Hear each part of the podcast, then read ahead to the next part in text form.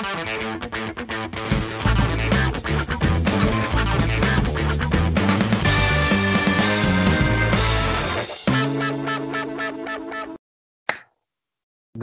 všetky hamburgerové deti, sme tu zas a znova. Dnes sa porozprávame o tom, ako sme zase nezarobili, ale ako zarobili iní, ako zarobili ťažké prachy, alebo možno aj nezarobili. Jednoducho porozprávame sa o tzv.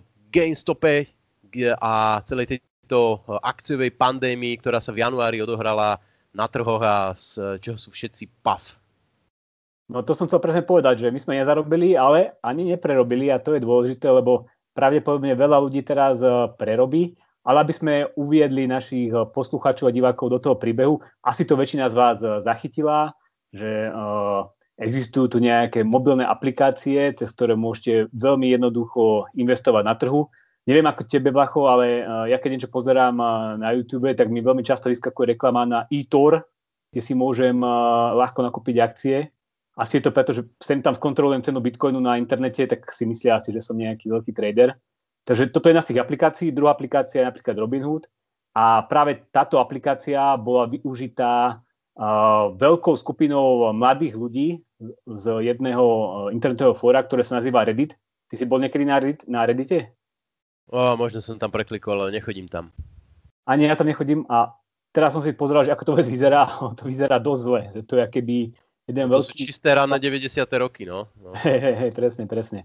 No a na takomto jednom eh, fóre vzniklo uh, subfórum, teda nejaká sekcia, ktorá má názov uh, Wall Street Bets a kde sa skupinka, teda skupinka, sú to milióny ľudí, pravidelne diskutujú, pravidelne informujú o tom, aké akcie považujú práve za vhodné nakúpiť a ako by mohli nejak vypáliť rybník práve tým Wall Streetovým hráčom. A myslím, že to bolo niekedy na začiatku januára, alebo nejak... No, už viac skôr v polke. V polke januára, keď sa tam objavila informácia, že teda ideme nakupovať a pumpovať akcie GameStopu. A to preto, lebo niekedy pár dní predtým sa objavila informácia, že práve veľké investičné hedžové fondy sa rozhodli shortovať tieto akcie. A teraz veľmi, veľmi rýchlosti vysvetlím, uh, čo je to vlastne ten uh, GameStop to sú jednoducho kamenné obchody, kde e, sa predávajú počítačové hry a asi nemusíte byť genius investičný, že takýto typ obchodu teraz v pandémii moc neprekvita, ale čo je podľa mňa ešte horšie pre tieto obchody, že ono už aj pred pandémiou všetky tie veľké uh, hracie platformy, či už je to Sony PlayStation, alebo je to, ja neviem, od Microsoftu, jak sa volá? Wii? to už není ví. Box, ne, nejaký ten box, sa mi zdá. No proste, te, te no nestrapňujme sa, nestrapňujme sa. Máme veľa roboty, nemôžeme sa hrať. Proste jednoducho veľké, tie, veľké platformy spustili, alebo veľké tie uh, spoločnosti spustili vlastné platformy, kde hry už si nekupujete ako my kedysi kazety, alebo CDčka, alebo DVDčka, a jednoducho si iba stiahnete na tú konzolu a hráte sa keby uh, cez tú konzolu, ale dokonca už existujú aj platformy, kde sa priamo hráte cez internet. Že vy už si tú hru ani nesťahujete, ona celá tá hra sa keby odohráva niekde v cloude a vy vlastne nepotrebujete už ani tú konzolu a môžete sa hrať s klávesnicou a, a s myškou. No ale pointa je, že e, hry sa začali predávať trošku iným štýlom, ako e, sme ešte my boli zvyknutí, že človek musel ísť do obchodu. A tým pádom obchodný biznis tejto spoločnosti začal, akože povedzme, začal, prestal vyzerať rúžovo a práve preto začali e, tieto veľké hedžové fondy robiť tzv. obchod na krátko, čo je jednoducho stavka na to, že cena tých akcií časom poklesne. A robí sa to takým spôsobom, že vy ako hedžový fond najskôr si tú akciu od niekoho požičate a poviete mu, že ja vám mu vrátim o pol roka, potom tú akciu rýchlo predáte a o toho pol roka, keď tú akciu máte vrátiť, tak ju nakúpite s tým očakávaním, že tá cena bude nižšia a vy tú akciu vrátite s tým, že zarobíte zisk v tom rozdieli medzi tým, ako ste ju nakúpili, ako ste ju predali, ako ste ju nakúpili. Ty si tu vlastne na jeden nádych teraz celé vypovedal a po 5 minútach môžeme vypnúť. Ale ja ťa predsa len doplním vecí, že to sú vlastne tri také udalosti, ktoré ako existovali o sebe, ale v tom januári sa tak nejak zbehli dokopy. Uh, pri tých aplikáciách je podľa mňa ešte dôležité povedať, že napríklad ten Robinhood je bez poplatkov, uh, čo umožňuje vlastne, že aj úplný Yoda uh, si môže kúpiť jednu, dve, štyri akcie za 50 dolárov a nemá tam proste nejaké minimálne poplatky, pretože uh, ich biznis model je postavený na tom, že oni ako keby predávajú dáta, podobne ako Facebook, že vy nie ste zákazníci Facebooku, ale proste reklamní uh, inzerenti sú zákazníci Facebooku a vy len poskytujete dáta ako užívateľia. Podobne v tom Robinhoode, uh, vlastne Robinhood ako keby poskytuje tie dáta o zadaných uh, obchodoch Eh, iným väčším traderom, ktorí mu za to platia. Čiže tento biznis model mu umožnil to, že oni to vlastne robia pre tých ľudí zadarmo. A ono je to vlastne otvorili. taká sieť už, že vlastne tam môžete sledovať rôznych investorov a robiť obchody podobné ako oni a tým pádom uh, sa to stáva taký akoby Instagram pre uh, investorov. Inak ty si tú aplikáciu niekedy skúšal, alebo vieš ju porovnať s takými tými klasickými nejakými uh, brokermi? Nie, a ja neviem popravde, či sa dá použiť vôbec v slovenských reáliách, či sa nedá použiť len e, v Spojených štátoch. Ja Ale každopádne pre... viem, že ju má stiahnutú asi 15 miliónov ľudí už. Ja som si pred nahrávaním e, vygooglil a normálne sú akože slovenskí nejakí e, kvázi investiční radcovia, brokery, ktorí akože ju reviewovali, takže určite sa to dá. Iba sa tam obchoduje v dolároch a keď nakupuješ vlastne v eurách, tak je tam nejaký poplatok ale inak e, mal by to fungovať normálne na Slovensku. Tu samozrejme vám nedávame žiaden návod na to, aby ste si teraz stiahli, aby ste tam prerobili uh, mamine peniaze. Uh, ale druhý faktor, uh, ako si hovoril ten GameStop, uh, v podstate každá, každá akcia na trhu je shortovaná niekým, že, že shorty sú úplne bežná záležitosť. Ten GameStop bol výnimočný v tom, že práve tak, jak sa tu vyvíjalo, pandémia sa sklbila s tým dlhodobým úpadkom, že veľa tých fondov si povedalo, že GameStop pôjde dole, aj tým, jak sa relatívne pomaly e, prebieha vakcinácia, odkladá sa otvorenie ekonomiky v Spojených štátoch, e, tak tá miera toho našortovania GameStopu bola viac ako 100%. To znamená, že v podstate e, jedna akcia držaná na dlho bola našortovaná viac ako jedenkrát. A toto si práve všimli viacerí na tom, na tom fóre, že táto ako relatívne obskúrna, ono to zase ten obchod má asi 5000 pobočiek, že to nie je nejaký úplne, úplný trpazlíček, ale relatívne obskúrna akcia, že je silne prešortovaná.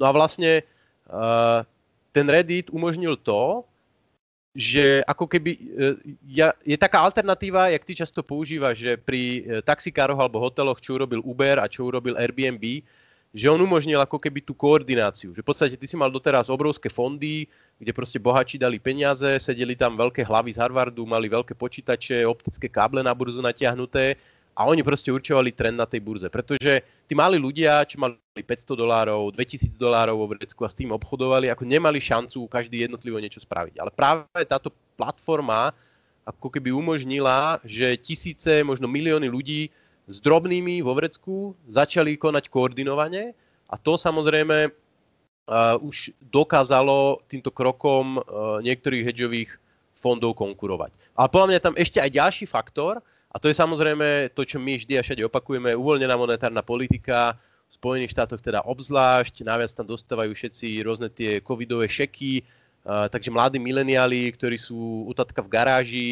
uh, proste pristalo im pár tisíc dolárov na účte len tak, majú nainštalovanú apku, tak oni to berú v podstate ako hazard. Ani sa tým nejak netajia na tom fóre, že by boli oni nejakí technickí investori, ktorí tam rátajú neviem čo. Uh, pre nich je to proste blackjack, stavkujú, dohadujú sa, majú z toho zábavu a nejak ich to veľmi ani netrápi, ak tam prerobia 500 alebo 1000 alebo 2000 dolárov. Pri, tej, pri tom fóre a pri tom, ako uh, on umožnil, ja to nazývam, že voľnočasovým investorom, teda investorom, ktorí to robia iba tak vo voľnom čase, hrať sa na tých skutočných investorov. To je úplne presne, ako to povedal, rovnaké ako v prípade Airbnb, ktoré umožnilo nejakým voľnočasovým hotelierom, ktorí majú nejakú jednu chatku, začať konkurovať veľkým hotelovým sieťam a podobne.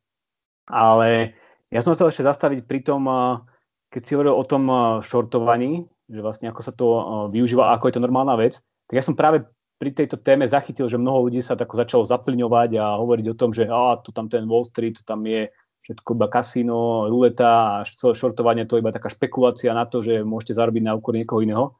Tak možno, že by sme, keď keďže sme v ekonomickom vlogu, mali niečo povedať o tom shortovaní, že ono má nejakú ekonomickú úlohu a že je to vlastne spôsob, ako lepšie hľadať tú skutočnú cenu aktív na trhu, čo inými slovami hovorí o tom, že ako sú tie podniky schopné produkovať zisk a ako majú budúcnosť.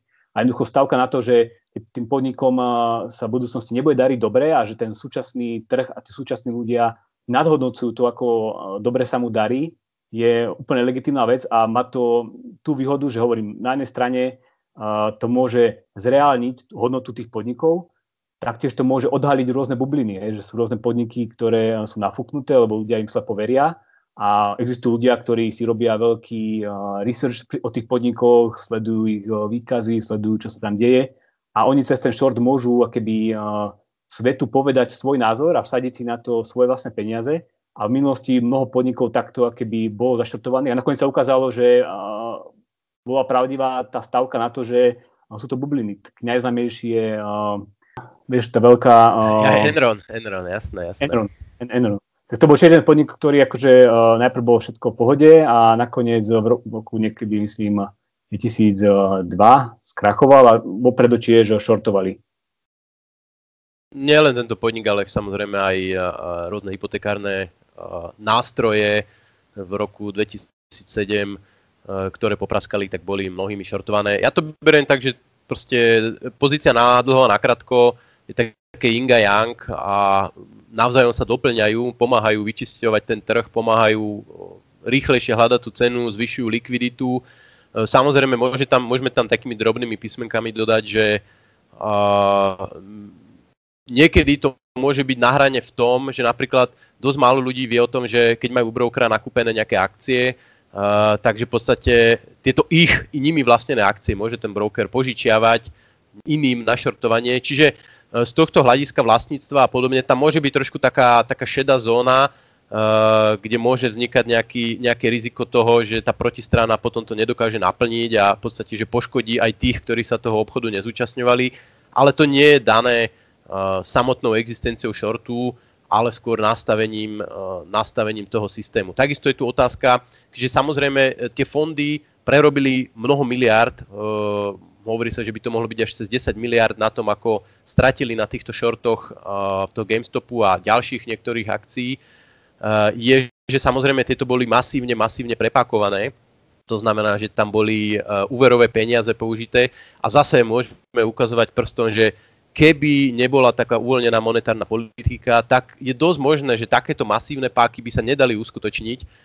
Čiže je nejaký priestor na kritiku tu je, ale samozrejme samotný short sám o sebe je podľa mňa úplne e, regulérny nástroj.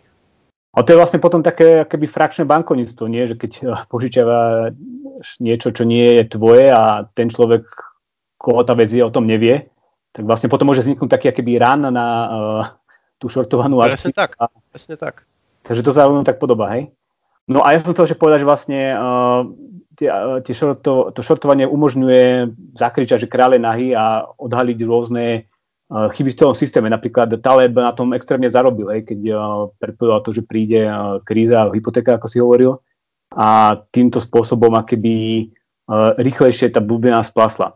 Ale um, ja by, som, ja by som ale doplnil jednu technickú vec, že aby sme možno nemiatli divákov, že to, o čom my hovoríme, je tzv. fyzický short. Že niekto si naozaj požičia tú akciu, predajú a potom ju zase kúpi a vráti. Ale existujú samozrejme aj shorty cez deriváty, e, rôzne call a put opcie, kde vlastne tento proces takto neprebieha. Že to je ako keby len stávka uzavretá na to, či to narastie alebo klesne, ale reálne si nikto nejakú akciu nepožičiava. Čiže shortovať sa dá aj takýmto spôsobom. No a tu sa dostávame k tomu, e, čo taktiež zaznelo v mnohých článkoch a videách, keď sa kritizovala táto situácia, že ono to bol taký e, súboj Davida a Goliaša, kde teda na jednej strane boli tie veľké investičné a hedžové fondy a na druhej strane e, tá skupinka mladých ľudí, ktorí si povedali, že tak my vám to teraz ukážeme a my začneme e, pumpovať tie akcie, ktoré vy shortujete a takto na vás zarobíme. To sa aj na jednu stranu podarilo, ale potom sa stala taká vec, že ako rástla cena akcií GameStopu, tak práve tá aplikácia Robinhood stopla obchodovanie tejto akcie a už si ľudia keby nemohli uh, nakúpiť. A toto začali označovať niektorí ľudia za takú keby to také konečné víťazstvo toho Wall Streetu, že tak pozrite sa, my sme tu keby tá ulica bojovala proti tým eh, veľkým eh, bankárom s cigarami a klobukmi a nakoniec oni si cez tú aplikáciu presadili, že sa táto akcia prestala obchodovať a nakoniec všetci na tom aj tak prerobíme a vyhrajú tí veľkí. No skutočnosť je taká, že tá aplikácia musela prestať obchodovať tú akciu a to z toho dôvodu, že súčasné regulácie je nedovolili tom, aby pokračovala v obchode. Ono, táto aplikácia je v zásade broker a ona realizuje obchody cez rôzne clearingové e, domy, nejaké zúčtovacie centra.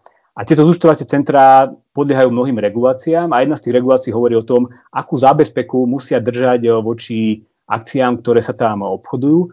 A keďže táto akcia GameStopu extrémne rýchlo rastla a bola volatilná, tak podľa tej regulácie museli držať veľmi veľké zábezpeky a stávalo sa veľmi drahé e, pre toho brokera obchodovať túto akciu. Ono aj ten Robin Hood si musel požičovať peniaze, on si požičal niekoľko 100 miliónov eur, aby vôbec mohol akýby pokračovať v tom obchodovaní, ale nakoniec to neuniesol a musel to zastaviť. Takže to, že sa prestala obchodovať táto akcia, to nie je nejaká konšpirácia veľkých investičných fondov, ale to je jednoducho súčasný stav regulácie, ktorý hovorí, že aby niekto mohol obchodovať, musí držať takéto, takéto kolaterál a nemôže proste jednoducho bez toho obchodovať.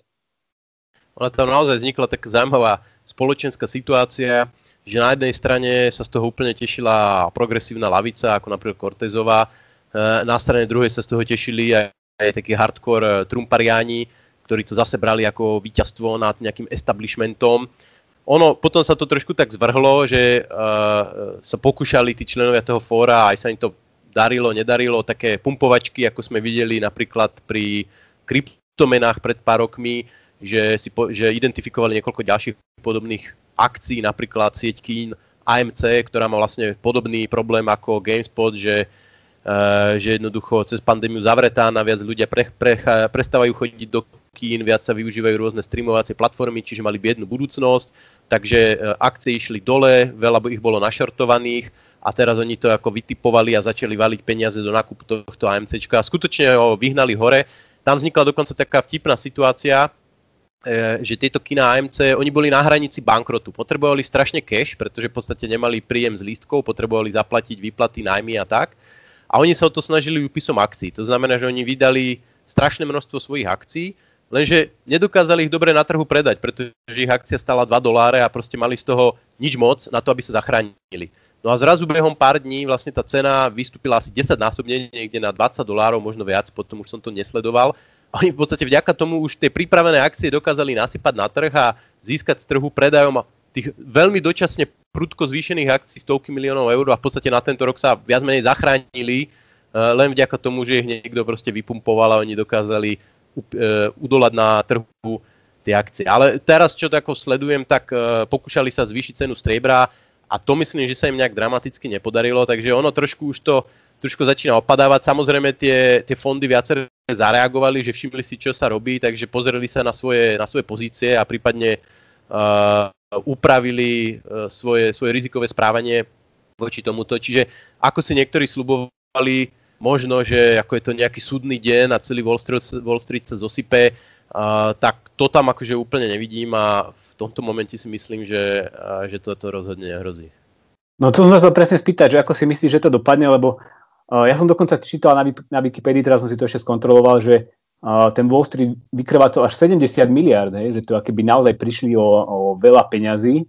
A e, niekto si môže myslieť, že to je také akože víťazstvo, že dobre, teraz oni prišli o peniaze, ale uh, tam sú ľudia, alebo teraz sú ľudia v detských izbách, mladí, ktorí si nakúpili tie akcie, vypumpovali to hore, oni teraz tie akcie držia, všetci vieme, že tá cena je extrémne nafúknutá, že ona nezodpovedá výkonnosti toho podniku, to inými slovami znamená, že v nejakom strednodobom, dlhodobom horizonte tá cena pôjde dole a tí ľudia všetci prerobia. Hej, že, takže ono to môže byť také akože pirofové víťazstvo, že oni zobrali si tie horúce zemiaky, ale uh, oni sú tí, ktorí nakoniec budú popalení a prídu o tie peniaze. Čo na jednej strane môže byť akože smutné, ale ja si myslím, že keďže sme ekonomové, tak musíme povedať, že je nejaká subjektívna uh, teória hodnoty a možno, že tí ľudia majú dobrý pocit z toho, že teraz proste oni tam prišli o nejaké miliardy, oni do toho dali možno pár stovák uh, dolarov, ale keďže sa ich koordinovalo niekoľko miliónov ľudí, tak to aké by dokázali vyhnať. a takýmto spôsobom si robia zabavku. Hej, že na jednej strane prerobia, ale na druhej strane si myslím, že môžu byť akéby uh, radí a tešiť sa z toho obývačke a rozprávať svojim účatám o niekoľko dekád, že porite sa, my sme tí, čo túto jednu bitku zvíťazili. Tak ono je to ako v prípade shitcoinov, že tešiť sa budú tí, čo kúpili za 2 a predali za 200 a tí, čo kúpili za 200 a spadne to na 2, tak samozrejme na tom prerobia. E, ty si hovoril, že prišli o 70 miliard, ale tak teraz samozrejme zase bude príležitosť našartovať tie vysoké akcie a nejaké peniaze zarobiť. Uh, naviac uh, existujú aj také nejaké polokonšpirácie, že nakoľko boli do tejto, že nakoľko to bola iniciatíva nejakej skupiny jednotlivcov a nakoľko do toho boli zainteresované aj nejaké iné konkurenčné fondy, že či tam nakoniec na tom fóre nepôsobili, čo samozrejme teda neviem, ale viem si predstaviť, že teoreticky to tak môže byť, že po prvých signáloch tam začali naskakovať aj veľkí hráči a tvárili sa, že sú malí. Ja som teraz čítal, že v týchto dňoch hektických už tam všetky tie príspevky, ktoré sa tam prispievali, tak nejakých 95% z nich tvorili botovia. Že to jednoducho boli naprogramovaní boty, ktorí tam automaticky pridávali rôzne príspevky, kupujte, kupujte, kupujeme a to neboli ani reálni ľudia. Jednoducho... No ono sa to na konci vždy zvrhne, tak jak sa to zvrhlo so shitcoinami. Otázne je, v ktorom momente to bolo, kto bol na začiatku, ale ja si myslím, že to je viac menej už teraz, teraz jedno Uh, my sme šancu premeškali, ale uh, tá pointa, pointa ostáva, že keď sa teraz pozrieme na akékoľvek akcie, pozrieme sa na kryptomeny, pozrieme sa na zlato, tak tie nárasty cien boli obrovské a strašne veľa ľudí má teraz pocit, čo má nejaké akciové portfólíčko, má kúpené nejaké kryptomeny, má kúpené nejaké zlato, že vlastne každý deň bohatnú, bohatnú. A to ako mne trošku vyvoláva také starosti, že to býva taký ten príznak, príznak toho, že tá situácia už akceleruje, napriek tomu teda, že máme zlú ekonomiku, tak my tu zrazu nič nerobíme a každý deň si človek otvorí svoje akciové portfólium a zbohatolo 200 eur, tak e, to nie je úplne dobré znamenie. Takže pre mňa je to taký signál, jeden z mnohých signálov, to, čo sa udialo v januári, že na tých trhoch to vyzerá veľmi divoko a môže to dopadnúť čeliak. No ja súhlasím, ale pamätám si ako dnes, že toto si rozprávame už niekoľko rokov, že toto už proste to je tak vysoko, že to už nemôže pokračovať ďalej. A stále to ide ďalej, takže stále... Áno, to je vlastne náš taký disclaimer, že e, furt čakáme, kým to celé vybuchne. Ono to furt nevybuchlo a furt to ide hore, ale jedného dňa to príde a potom toto videjko vyťahneme, znova ho prestriháme a budeme hovoriť, že aha, sme to hovorili. Ak vás to samozrejme zaujíma, pozrite si ešte prípadne video, čo náš Eurocarpy spravil k tejto téme. Na postoji sme k tomu e, písali článok a e, určite sa ešte k tomu v blízkej budúcnosti vrátime. Zatiaľ samozrejme lajkujte, zdieľajte, pozerajte, kričte, komentujte. Posielajte svojim e, deťom hlavne, aby nekupovali rôzne divné akcie. Dar. Čau.